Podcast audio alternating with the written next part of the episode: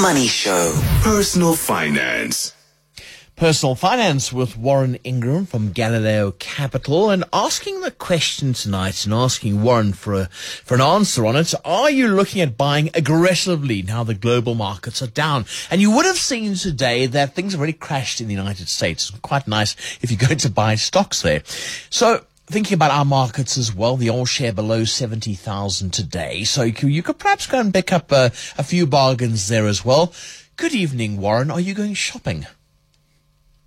I think it's actually a very good time to go shopping, Ray. And I think uh, pr- probably more especially globally than than in South Africa, where I, th- I, think you know our market wasn't that expensive before before things got a bit shaky in the last while. So so you know South Africa is cheap already, but glo- globally, you know the global markets were really expensive, especially by about November last year. And and now they're starting. Well, some shares are starting to get into pretty cheap territory. So so definitely, I think it is a time to to start looking at at, at buying. And it's amazing you, you know, a, a, few phone calls this week, people phoning me and saying, you know, like, do, do, you really think it's a good time to be a buyer? Shouldn't we just wait, you know, for the markets to to kind of get, you know, get over this? And, and once they've fallen, you know, and things are starting to get better, yeah. isn't that the time to be buying? And it's so fascinating because I think, you know, that kind of human uh, instinct, it's it's very understandable, but and it's so easy to be a buyer of shares when markets are going up. But but we need to understand that the, the way you buy quality shares and, and, and quality investments is w- when they're cheap. And unfortunately, you don't buy cheap, inve- uh, you know, quality investments on the cheap when things are going up. You buy them when people are scared and, and, and people are selling in panic. And I think, you know, we may not be in panic now, but, but, but certainly there, there are a lot more sellers than there are buyers of shares. So, so it feels like bargain hunter territory to me. You're quite right because um, you know people do panic when things the markets are crashing. You know, I better sell now, but that's that's always the big mistake, isn't it? Then they're not understanding the markets. Yeah, and, and I think we, uh, I mean, it's always easy to, to have it as an academic conversation with someone, you know, to say, you know, you know, human behavior plays itself out in markets, you know, decade after decade, we see the same patterns over and over again. But, but we shouldn't lose sight of the fact that, you know, at the end of the day, there are real investors out there that have got their, you know, long-term retirement savings, their pensions. And, and I guess for them, this is not just an academic thing. This is real. You know, this is, they're worried about losing money permanently. And I think, you know, it's our job, I guess, on the show to talk about this and to say it's very rare when, when markets are down that you lose money by, by staying invested. Firstly, you know, especially if you're buying a really nicely broad, uh, broad and diversified portfolio of assets. You know, whether it's an index or a, you know, kind of a, a, a global equity unit trust, it doesn't matter. Uh, just something very diversified. The likelihood is markets fall. Uh, it's very uncomfortable. You know, you know, we, we, we get lots to talk about on the show, but but but the but the investor out there with with real money in this, they're not going to lose money if they stay the course. And and I guess watching the investments, you know, if we, if we look at the US, uh, the U- US is down 13% for, for the year so far. So, you know, you, you have a million rand invested in the US. You, have lost 130,000 rand, you know, to, yeah. to, give it real numbers. And, and, that's a lot of money for people. And, and so I get it. I, I, get that, you know, watching things go down. And, and then some crazy guy on the radio says, hang on, you know, this is a great time to be a buyer. Um, I, I, get that, that it sounds crazy, but, but when you zoom out again and, and you take a long term kind of very big picture view, these are the times when the bargains are bought. These are the times when the clever guys with experience like Warren Buffett and the like are, are deploying cash to, to, to buy businesses. This is when, you know, we see Apple, for example, announcing they're going to spend, you know, many billions of dollars buying back their own shares. And, and they're, they're not doing that because they're stupid. They're, they're doing that because they see value now. Yeah. And, and I think we, we need to have the same attitude as investors. But Warren, is it because they can aim properly? And I'm thinking about where are you going to invest? And Warren Buffett is not a fool whatsoever. He knows where to aim. He can he can sniff out a company and go, hmm, I'll buy you because you're going to be something. Is it all about aim? It is about aim. I think, and I think if you're not an absolute expert in shares and, and you haven't got very deep and very broad, uh, you know, knowledge of, of stock markets and, and specific companies as well, then, you know, d- don't be tempted to buy uh, individual shares that have crashed. You know, I'm thinking immediately of, of, of the, my favorite streaming service, Netflix. You know, it, it, it might be something I like watching, but, but sure as heck not a share you want to buy right now. And, and the fact that it's, you know, it's lost so much of its value in such a short space of time doesn't necessarily mean that, that it's going to be a great share to buy now. So, so I, I, am saying there are bargains to be had, but, but you want to be very careful of, of buying a share, individual shares in, in a market like this, where perhaps their business cases have been found out or, or the whole market dynamic has changed on them. I'm thinking of yeah. shares like EOH and Steinhoff as well in South Africa. You know, when, when they collapsed, now, my phone was buzzing with people saying, shouldn't we buy, shouldn't we buy? And fortunately, they, they, they didn't because, you know, those shares collapsed even more after, after they decided not to buy. And so I, I think when you're talking about AIM, uh, I'm, I'm, going to change the, the, the, the, analogy somewhat because I think actually what you, ha- what you need to do here is aim very far and very wide. In other words, there, I think there's almost no danger in, in buying an index now. You know, buy, buying a high quality, you know, world index or you know a JSE index and and, and holding it and, and being very aggressive as a buyer when the index falls a lot. I, I think that, that that's a really good strategy for the next five and 10 years. Might be a terrible idea of the next week or three or two, mm. three months because we don't know how far markets fall.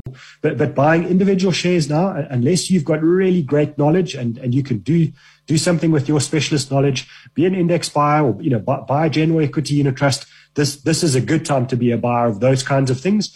Maybe don't catch the individual shares because you, you might actually be trying to catch a falling piano. And as we know, pianos are heavy and they're squashy. They do. You get squished if that happens to you. But I'm just thinking now, is it because you're saying this because we, we, we live in very volatile times? We've got the Ukraine war. That's not going to finish anytime soon. You've got Western sanctions now against Russia. Russia saying, no problem. I'll just cut everything to you. So you've got Eastern sanctions now. We've got these COVID 19 figures 9,700 plus people infected in 24 hours, seven dead. These are not looking good. These, all these factors are not looking good. Is it not perhaps, Warren, like you say, okay, go for a general index, but could you not perhaps get lucky on something because things are going to shoot up and down? Uh, so, so when you say get lucky, in other words, buy an ind- individual share yeah. that, that then shoots up in value. Yeah, exactly. You know, Ray, I've got a very strict wife, and, and one, one, thing she's taught me is, you know, we don't rely on luck in our investment strategy because uh, uh, luck goes the other way as well. So, so, so for me, uh, you know, hope or luck are definitely not great investment strategies. So, so I, I want to take fairly calculated, uh, concentrated risks when, when, I make big investment decisions. And, and, buying an index when the markets have fallen, or buying a general equity in trust, I feel like that's a really good sensible, calculated risk to take now. But but buying, you know, just just to use the Netflix example, buying it now. Uh, I mean, both of us, you you and I, could sit here for for the next hour and make re- really good uh, business case as to why Netflix is going to go up or why mm. Netflix is going to go down. The truth is, we don't have a clue. So I don't really want to rely on luck there. I'd rather I'd rather be very careful and, and considered with my choices and my risks that I take and, and, avoid those individual shares. And I'm happy to miss out on profits, but but I really regret the big losses. You know, and I think yeah. that's the point here is you, you, you can be pretty, pretty sure you know buying an index is a, is a high quality decision. Uh, you, are probably not going to lose money in the next five and ten years. I'm almost willing to bet that, that you won't. But but individual shares they, they can squash you, and I, I don't want to rely on luck to, to avoid the ones that squash me. Yeah, absolutely.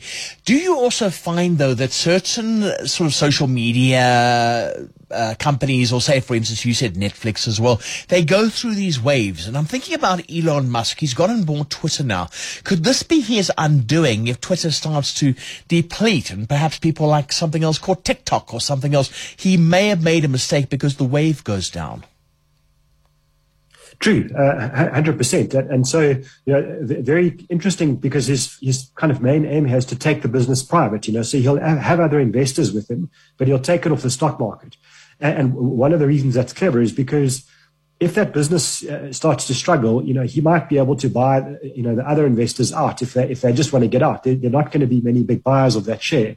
So, uh, you know, staying in the unlisted space there could work for a business like that you know, what we also need to know about Elon Musk is, you know, he he finds ways uh, to to kind of make his mistakes profitable. You know, I, I think he's made many big mistakes, but both in Tesla and uh, you, you, know in SpaceX. Mm. Um, and I just think about his solar business, you know, that, that, that he's bundled into into Tesla.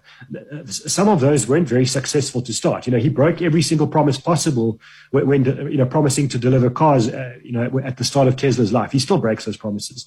But but it's amazing how he can turn success, uh, sorry, failure into success. So I think that might be a smart call. What we also know about him, he's got such deep pockets that, yeah. that you know he can he can kind of buy himself quite a lot of time if if things change on him, and he can find potentially new revenue streams. I'm, I'm sure he's he's done the work already, uh, and and he'll kind of almost bully the market in, you know into a direction and, and bully uh, you know his way into his success with with with, with Twitter. I think. Uh, having said that, my two cents worth is I, I, think it's a terrible move for all of us. You, you, don't want someone with such a big ego uh, owning such a big megaphone. You know, the yeah. only worst buyer for Twitter could have been Donald Trump.